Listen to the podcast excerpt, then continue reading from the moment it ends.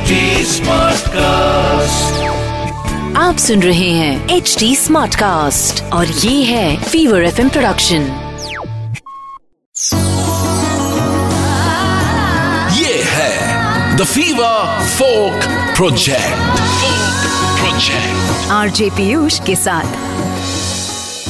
Hello and welcome to another episode of the Fever Folk Project मैं पीयूष हूँ और आपका बहुत स्वागत है। इस पॉडकास्ट के हर एपिसोड में हिंदुस्तान के अलग अलग कोने अलग अलग हिस्सों को हम देखते हैं, परखते हैं और वहाँ के कल्चर से जुड़े फोक फॉर्म्स के बारे में बात करते हैं। तो आज हम बात करने वाले हैं मणिपुर के फोक फॉर्म लाई हरोबा की।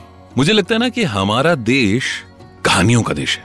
आप इस देश की कोई भी चीज़ उठाकर देख लें, उसकी बात पूरी करने के लिए आपको कहानियों का सहारा लेना ही पड़ता है। तो चलिए, आज के एपिसोड की शुरुआत एक कहानी से करते हैं।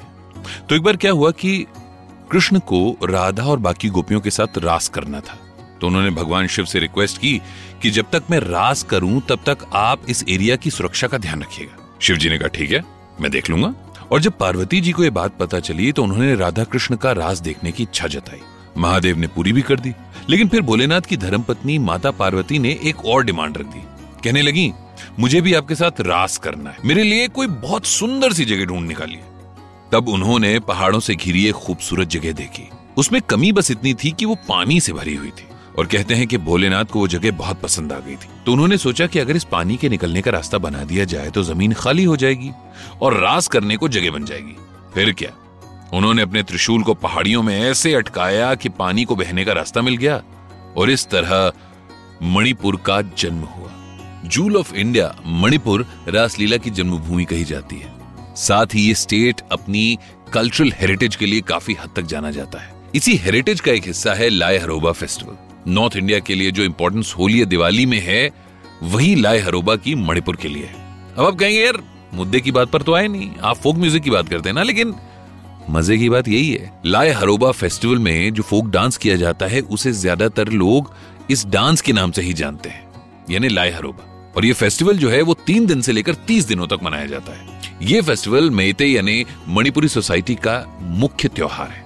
और इसको समझे बिना इस फोक फेस्टिवल से जुड़े फोक डांस को समझा नहीं जा सकता। तो सबसे पहले आपको बताते हैं कि ये फेस्टिवल आखिर है क्या। इसके लिए आपको एक और छोटी सी कहानी सुनाता हूँ, जिसे इस फेस्टिवल की जन्मदाता कहानी कहा जाता है। एक बार अतिया गुरु सिदाबा, जिन्हें मणिपुर में सन ऑफ़ गॉड कहते हैं, उन्होंने जाव पृथ्वी का निर्माण किया। तो फिर उन्होंने सोचा कि रहने की जगह तो बन गई, पर इस धरती पर रहने वाले लोगों को कहाँ से लाया जाए? उन्हें कैसे बनाया जाए? वो इसी उलझन में थे कि खुद गॉड, जिन्हें मणिपुर में अडिंग कोक सिदाबा कहा जाता है, उन्होंने अपना मुँह खोला और एक जीवन से भरी नई दुनिया दिखाई दी। कहते हैं वहाँ अलग अलग तरह के लाइफ फॉर्म्स और ह्यूमंस को देखकर सन ऑफ़ गॉड अतिया गुरु सिदाबा अपने पिता के मुँह में घुसकर सभी लिविंग बींग्स को निकाल के धरती पर ले और ऐसा होते ही उन सभी लिविंग बींग्स ने जय जयकार करनी शुरू कर दी। हुई, ये शायद पहला वर्ड था जो उन सबने एक साथ मिलकर बोला था। और फिर एक नारा लगाया गया।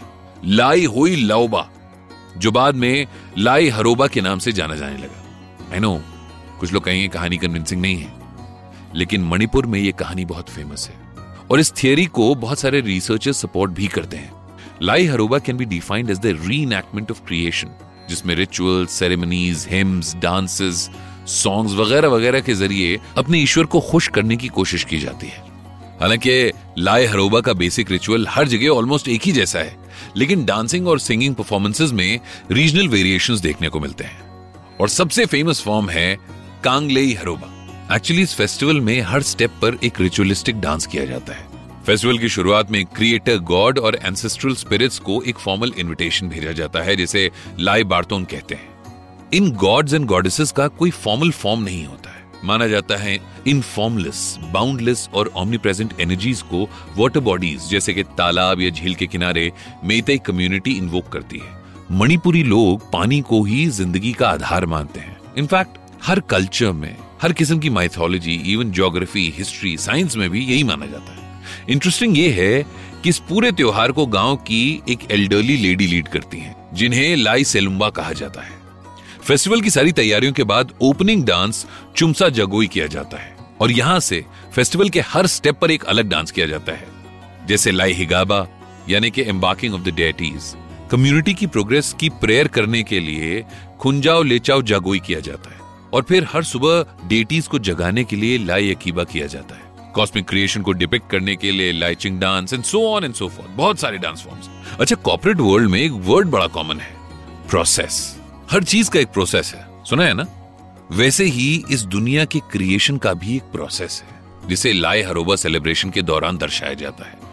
और इस क्रिएटिव प्रोसेस को इस फेस्टिवल में डिफरेंट डांस फॉर्म्स के थ्रू दिखाया जाता है। जैसे Hakchang Saba is considered the dance of formation of a body Yumsarol यानी dance of construction of a house Panthoibi Jagoi यानी कि dance depicting the love Pamialon यानी डांस ऑफ़ कल्टिवेशन फिसरोल यानी dance of weaving Long Khomba यानी dance of fishing अच्छा long खोम्बा के बाद पादोल Jagoi perform किया जाता है। उसके बाद चौंगखोंग जगोई और फिर यामजोय फफल, जो जुलूस के दौरान परफॉर्म किया जाता है। लाए हरोबा के ऑर्केस्ट्रा में एक बड़ा ड्रम घड़ियाल, बाँस की बांसुरी, मंजीरा या छोटे झांझ और एक पेना शामिल होता है, जो मणिपुर का एक स्ट्रिंग वाला म्यूजिकल इंस्ट्रूमेंट है। और ये सारंगी जैसी साउंड करता है। तो ओवरऑल समरी ये है कि मणिपुर में लाई हरोबा नाम का एक बहुत बड़ा फेस्टिवल मनाया जाता है, जहाँ ऑलमोस्ट हर स्टेप पर एक डांस परफॉर्म किया जाता है। और आम जनता के बीच में ये ग्रुप ऑफ़ डांसर्स लाई हरोबा के नाम से फ़ेमस है। So this was another episode of the Fever Folk Project आपको कैसा लगा? मुझे इंस्टाग्राम पर आकर बताना मत भूलिएगा। At the rate R J Piyush Singh P W Y U S H S I N G H इस नाम से मैं पाया जाता हूँ। So till next episode and next folk form take good care of self आप सुन रहे हैं एच डी स्मार्ट कास्ट और ये था Fever F production H smart cast